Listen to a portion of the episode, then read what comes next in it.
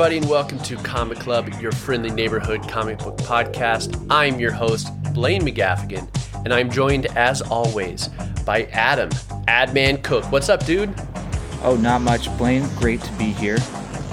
Yes, we are streaming live today from Comic Club Cave. The Comic Cave. The Comic Comic Cave. That's right. Each month we read a new comic or graphic novel and break it down in the show. This is our spoiler free shorter episode where we introduce which book we are reading and chat about our first impressions, including the bare bones, who this comic is for, and judging a book by its cover.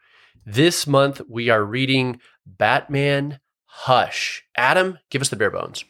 So, Batman Hush is telling us a story about the world's greatest detective caught up in a mystery of his own, where someone is pulling the strings from behind the scenes. We don't know who, we don't know why, but it involves some of the best Batman villains, and there's a grand scheme that has yet to be revealed. We got to find out who is Hush.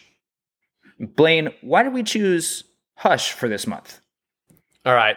It's no secret if you've listened to Comic Club before, Batman is Comic Club's favorite hero. Me and Adam both love the guy, and so we decided each year we're going to have a Bat Month. Now, last year was our first year as Comic Club, and I think that you know landed pretty early in like uh, July or August, and this one moved to November. First month was Bat Month. That's right. Yeah. So it, it's a moving target. Bat month is uh, you never know. You know, are we, you know, spelling out some sort of secret with which month we're going to release? Adam, is this some sort of you know Riddler esque clue that you have to solve as a listener? Could be. I don't know. I don't know, but all I know is that each month, each year, we are going to do a Bat month, and we kicked it off with Batman Hush. Adam, tell me, what is your experience with Hush? Have you read this before? Give me your history on this comic.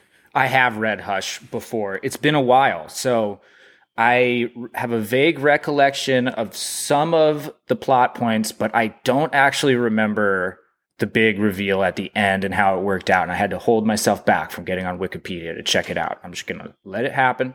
But I remember reading it a few years ago. Um, hard to say how long ago. It's one of those big yeah. Batman stories that I feel constantly get recommended by other Batman yes. fans, Bat fans. And um, just one of the big notable ones, Jeph Loeb, the author, is uh, just one of the big writers of Batman who's done some of the best best stories and it's one that really every bat fan and you know comic fan should check out at some point what about you have you read hush before this i have and i, wanted to touch on the creators real fast um, first of all this is numbers six, batman 608 through 619 in 2002 to 2003 adam mentioned it's written by Jeph loeb penciled by the great now publisher of dc comics Jim Lee and his frequent collaborators, Scott Williams, who inks all of his pencils, and Alex Sinclair, who typically colors his stuff. And Adam, Batman Hush, okay, I same as you. I read it forever ago, and I am two issues in, and it unlocked something again for me, which is that I realized how pivotal this comic is in Blaine's personal history. So if you Ooh. go back and you know, listen to our zero issue. Me and Adam talk about our history of getting into comics. Everything that I had read up to this point, and I read this shortly after graduating college, was all contained graphic novels and uh, separate arcs like Sandman, Dark Knight Returns. They were all in their own world and in their own universe. And uh, again, I had heard about Batman Hush and I decided to crack it open. And this is the first in continuity story of DC that I really remember. So, unlike The Killing Joke, unlike again Dark Knight Returns or even Batman Year 1 which we read and Year 1 happened in the single issues, but it is so self-contained. This one's pretty self-contained, but it is so continuity driven and from the get-go, Killer Croc uh, Huntress is showing up. And I'm like, who's Huntress? I'm like, Oracle. Who are all these people? And this was my first introduction to like the Bat family and how they have developed from the Batman and Robin that we know from the the movies and from the Batman the animated series. I mean, these characters have been through so much that I didn't even know about. I didn't even really know about the relationship between Bruce Wayne and Catwoman. I didn't know about I didn't even know who Huntress was. I had to look her up. And again, like this it it put the Batman in a continuity that I then ravenously followed up with. I kept reading more and more of the sort of monthly books and learning more and more about the history of Batman and how we got to this point and what came after. So it is like a huge book for me. And then we're going to get into it with judging a book by its cover. But Jim Lee's art, good Lord, Adam. Oh man, this art is great. Just you can just sink your teeth into it. But yeah, I love what you said about that as being your one of your first entry points into the monthly editions because it is such a good it is a story that has a conclusion after a certain amount of episodes or issues but it allows you to get into this world. It gives you the good that entry point that a lot of people have a hard time finding because it really does introduce you to a lot of characters and it doesn't seem too rooted in wherever it was in the continuity at that point. You know you're not having it didn't start with a bunch of expository background yes. info. Yes. Um, it yes. feels like a, a, natural point to just start the story. And yeah, that's, you know, it, it almost feels like it could be its own self contained graphic novel, but then it, it fit right into whatever issues it was 608 through 619. And and that's exactly right. I mean, we've seen in the past 5 to 10 years of Batman comics that these writers now do 100 issue runs and you cannot jump in in the middle anymore. They're telling these mega, mega arcs. And it's a testament to Jeph Loeb and Jim Lee here who write this continuity rich story, but is a perfect jumping on point. Again, you don't need to go back and read any of the, uh, the stuff that came before to really be caught up. You can read between the lines to figure out who these characters are. Um, but man, this one is Awesome. Adam, I'm going to hit you with a couple quick questions. Um, where would you say for readers this fits on the Batman realism spectrum? So you have year one, Dark Knight, you know, returns films on like the ultra realistic side. And then we have kind of like, you know, the monster side, the, um, you know, man bat and crazy science stuff over here. Where do you think this fits in that scale? That's a great question. I love, I like this concept of the Batman realism scale because it's something that they play with a lot. You definitely think of Batman as being one of the more grounded in reality comic stories, which is yes. pretty crazy because it's still Batman. Um, I think that this is somewhere in the middle. That's kind of a, a cop out answer, but there are definite elements where they want to introduce stakes. This isn't going to give away anything too much. Um, but Batman gets injured very early on, and that kind of realism, the scope of his injuries hint at that lean towards just trying to really ground it in reality and make it seem, you know, that he could die at any time. But at the same time, we got Killer Croc, and this is a highly lizard like version of Killer oh, Croc. Yeah. Sometimes he's really humanoid and just has scales or something like that. Yeah. This he's he's a monster, a dinosaur that can he's like talk. a mutant. Yeah. Yeah. And you know, Poison Ivy is going to come in not too long, you know, into the run and right. she's a pretty fantastical version. She's kind of got plants growing on her, in her. Yeah. Um so I would say that maybe even this is leaning more towards the the fantastical side. Definitely, if you're comparing this to something like Year One, this is much more into the the comic book, yeah. um, you know, cartoony version of, I, of Batman. Agree with everything you said, and I think you know if you've watched Batman the animated series, it's kind of like that, right? It follows that kind of where it does feel like a rooted, grounded Gotham City, but there are you know almost surreal, magical things that are happening, like you're saying. Okay, I'm, I'm going to hit you with two more questions uh, real quick before we head over to who this comic is for. So, r- real fast, fire off these. I love it. Should Batman have a girlfriend? What do you think about Batman having a relationship? He's always caught between his sense of duty and his lonerism and his uh, desire to connect with someone. Um, he's too guarded. You know, I love the idea of Batman having a love interest and it just perpetually never working out. Because that's sadly a lot of these superheroes they're doomed to never have that kind of love in their lives because they have to sacrifice too much.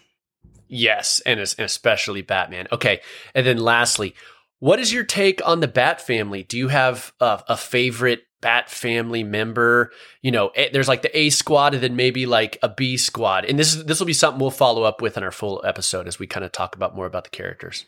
Ooh, I mean, it's hard to say where my ranking would take us. I think, you know, I'm not to lie. I like I'm a fan of the boy wonder. I like Dick Grayson, especially when he grew up, became Nightwing, then came back and became Batman. I liked yep. his arc a lot, and I uh-huh. always uh-huh. really liked his interplay with Batman because Batman needs a little smoothing on those rough edges. But I thought it was funny how you said there are like, you know, A squad, B squad. They before Huntress is introduced, she's just referenced as H, and I couldn't even remember who it was. Right. Trying right. to think who H would be. I was like, yeah. Harley Quinn? That doesn't yeah. make any sense.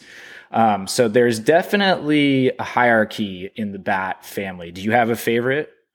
Um, I, I got to second what you're saying about Dick Grayson. I mean, he is legit the best. And I, then I think as far as B Squad goes, it gets a little tricky, and and there is a Batgirl, and oh Lord, is is her name Cassandra Cain that ca- comes later? Yeah, who I have always loved. She wears the suit where it's all it's all black, even covering her face because she doesn't speak in the early runs, and there's like bat there's like stitching across her. She appeared in No Man's Land, and I've always always loved her because she's like among the best fighters. She was trained by the League of Assassins too. So she, she's among my favorite Squad. But honestly, I love Huntress, man, and and the designs that Jim Lee does here, where he, she's got that really pointy mask, she is so cool, and she's got, actually got a really cool backstory and history that we might explore next episode.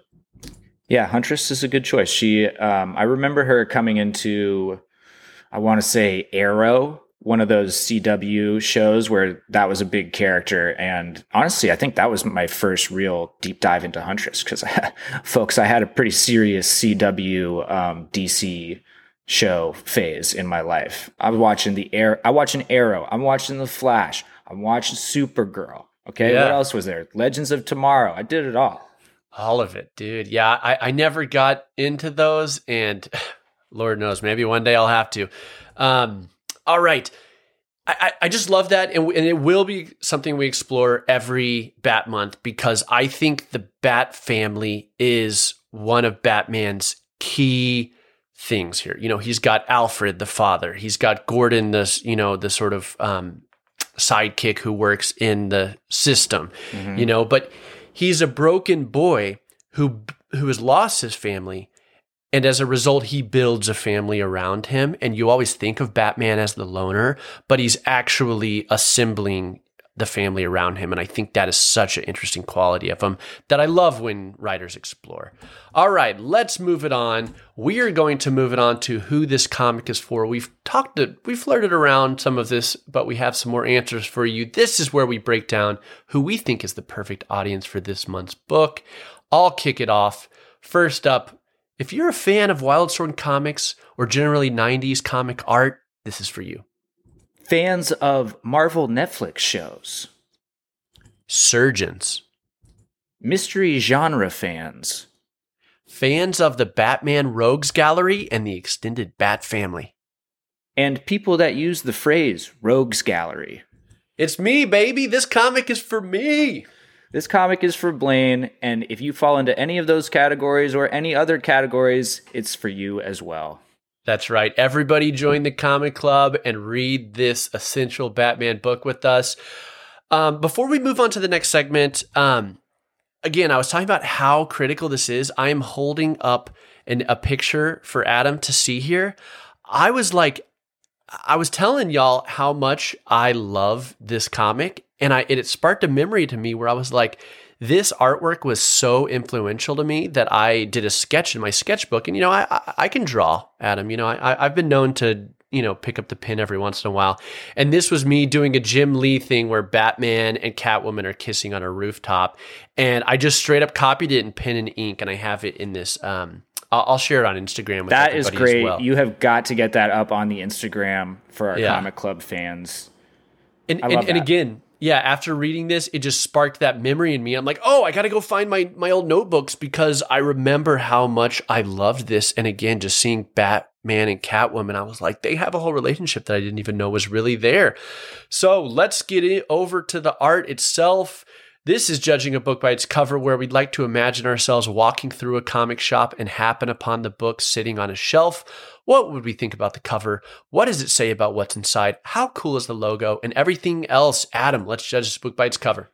Okay, there are a few covers that we might get into in this discussion. I'm going to kick it off with the one that I have seen the most. I think this is the first one that I actually read, and that's um, the co- the complete Hush which collects all those individual episodes into trade paperback. And this one is very much playing into the dichotomy of yeah. Batman, right? It's so, you know, it's so obvious that it splits his body down the middle, and half of him is the traditional bat costume, cape and cowl. The other half is a mysterious figure, shadowy, wrapped in bandages, all yeah. from, you know, covering their head and wearing a big trench coat kind of just evoking classic mystery genre um, vibes and some of the hallmarks of those sort of pulpy novels where you sort of you can tell the mood of this just by looking at the cover. Beyond that there's a lot going on. We've got some kind of sketch drawings in the background and there's a lot of people. We don't even know who all of them are. It looks like we got bruce wayne we got some friends we got joker and then in front of him, there's just a ton of villains to sink your teeth into and make you wonder how they all got into this story together. There's Catwoman, there's Huntress, there's Harley Quinn, there's Killer Croc. There's just a ton going on on this cover. And I feel like anyone that loves Batman is bound to at least take a peek into that. And I love the title. One word in big, bold block letters Hush right across the cover. It's just very striking. Oh man, I'm so glad you said that about the title because I was going to as well. It, it it just draws you in. Hush. What does that mean? It, it, what do we have to be quiet about? Is that a person? What's going on here? And yeah, there's a lot of mystery in that cover.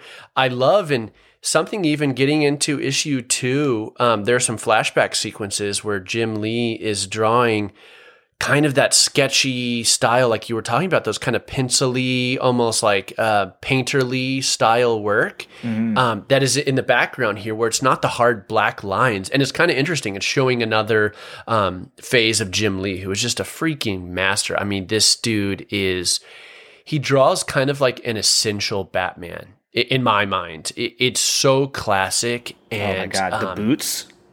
The the boots, dude. He he's always kicking out, and you can see all the what, what do they call that? All the uh, the indentation or whatever, like the grip, the, the tread soles. on the bottom. Yeah, the soles. Yeah. It's so he, he put so much care into it. It's like he designed the soles of these boots, bat boots. And, bat boots. Yeah, you can almost because I always keep trying to look. It's like it has a W, so it's like yeah. Wayne Tech or whatever. Yeah. So you're trying to like, you know, he's he really you know, got deep into design. And I love it whenever people pay attention to stuff like that. Um, again, just like when the costume, there's so much you can do with the bat suit. And even early on, you know, this is no, this is not a spoiler because this is like issue one, but there's like a person who is like trying to grab Batman and his suit like has these uh, on his mask, like opens up and shoots like a puff of like toxin at him or something yeah. like that. And like the defensive mechanism on his suit is so cool. I love when the suit's explored. Yeah, me too. There's just so much fun you can have, I think, as both a writer and an artist just thinking, okay, what else could Batman have on his suit? How could he get out of this jam?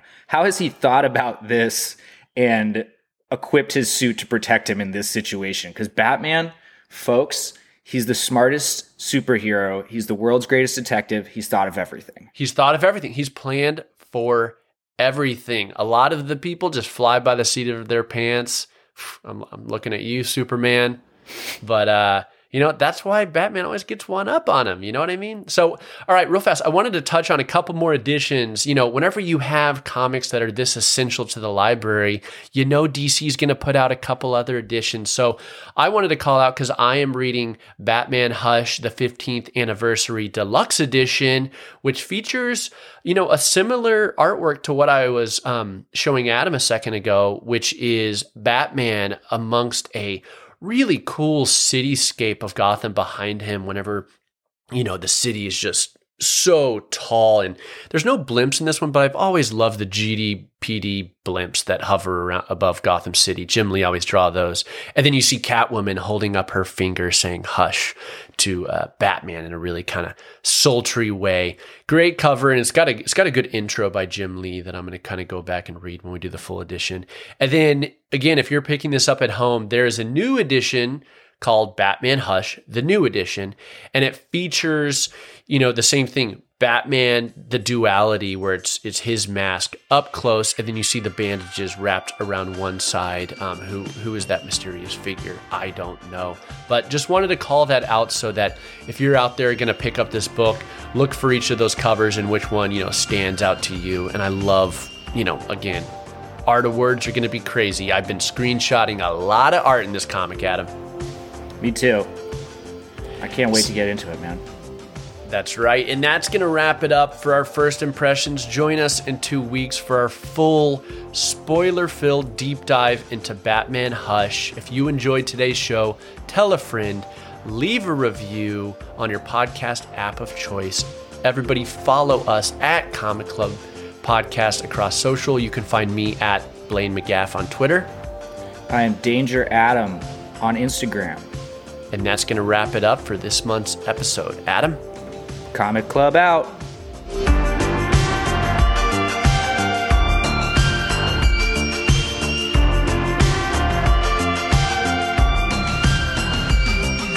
Comic Club is brought to you from Upper Esh Media. This episode was edited by Adam J. Cook. Our intro and outro music is by Tiger Cub. Katie Livingston at Living Kate designed our logo. If you enjoyed the episode, tell a friend, follow us on social at Comic Club Podcast, and join our Facebook group to continue the conversation online. Remember, everyone, read more comics.